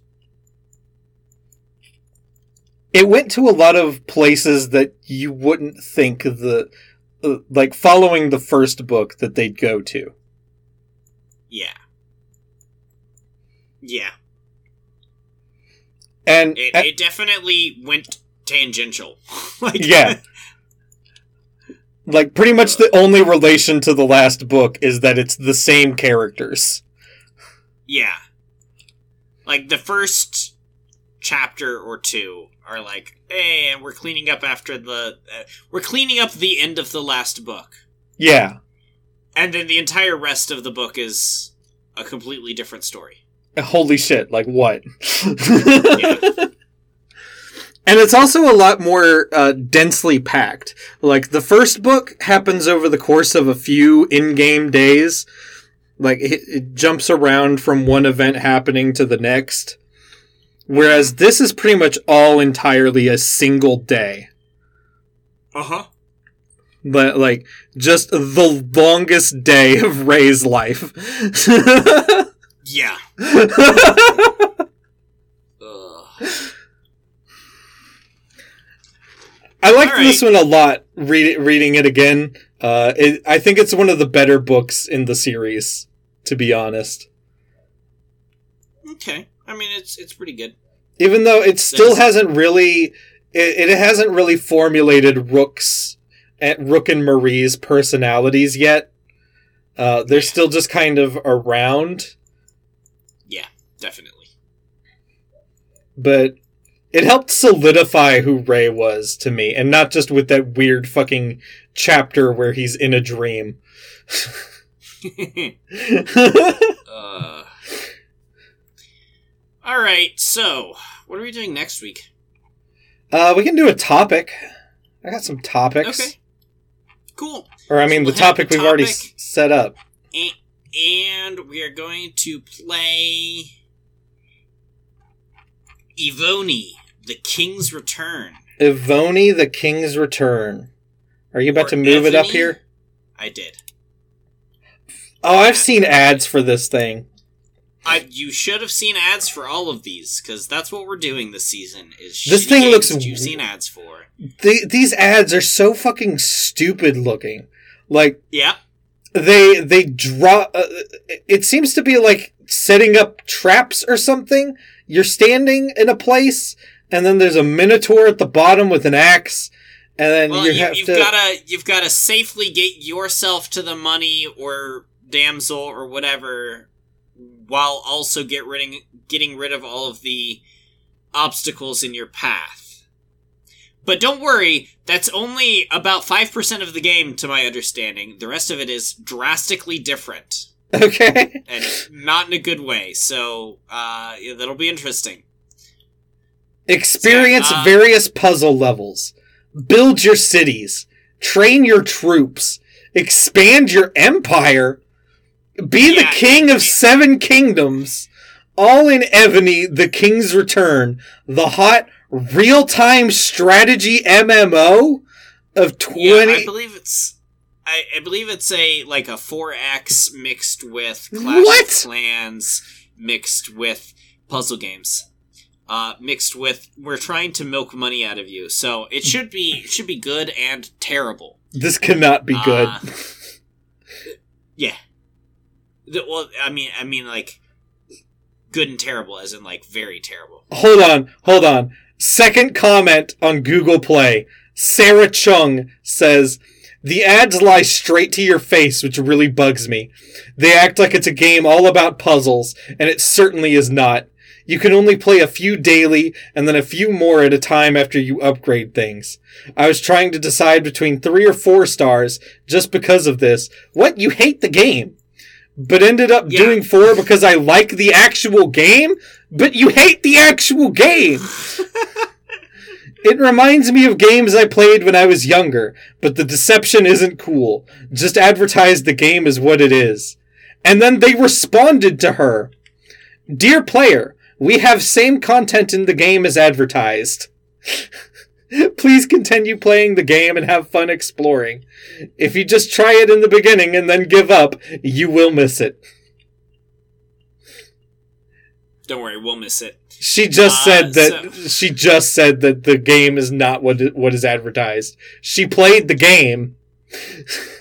Okay, so what what I understand from this is that she liked the ads, wanted to play the puzzles, um, played the game, found out that the puzzles are, like I said, about five percent of the game, but found that she actually enjoyed what the game actually is. But also you're only able to do a little bit of the game a day. No, no, only a little bit of the puzzles a day. Oh, okay. Yeah. So the the thing that is advertised is five percent of the game that you can only play a short amount per day, but the main body of the game is still enjoyable to her. Don't worry, none of these games that we play this season are going to be games that we keep playing. Okay. I mean, you don't know that. Maybe they're good. I, I do know that. They, they, they can't be good. they Like can't. Raid Shadow Legends. They uh, that one really cannot be good. Honestly, I feel like everybody who advertises Raid Shadow Legends should be like tried at the Hague. They're they're committing war crimes against the planet. What are you looking forward to for next week? Fuck. Oh, wow. Fuck Ooh. shit. Look, look at. Oh, oh, gross. Fuck goddamn shit, motherfucker. What am I looking forward to? I mean, Yeah. uh, the two Infinite Dendrogram novels I have coming. Okay. Okay. 15 and 16 have come out since I read Okay. 14. So I, I gotta catch up. Yeah. I'm also reading a Haruki Murakami book right now, and it's, I mean, like all Murakami books, weirdly horny, but good. Okay. I'm going to be enjoying catching up on anime because there's a lot of it that I, I haven't even started yet. So. Alright, well, we will see y'all next time. Thanks for listening. It would be a super huge help if you would share this with someone who lives in a small Philadelphia town. And, uh, uh, Pennsylvania town. Philadelphia is a town. That would. Stupid. Small Pennsylvania town. Um, and That doesn't uh, eat people. We will see you next time. Yeah, preferably that doesn't eat people. I mean, I guess there's no way for you to know, but I mean, you could find out the hard way. then you only find you out for so long. Bye!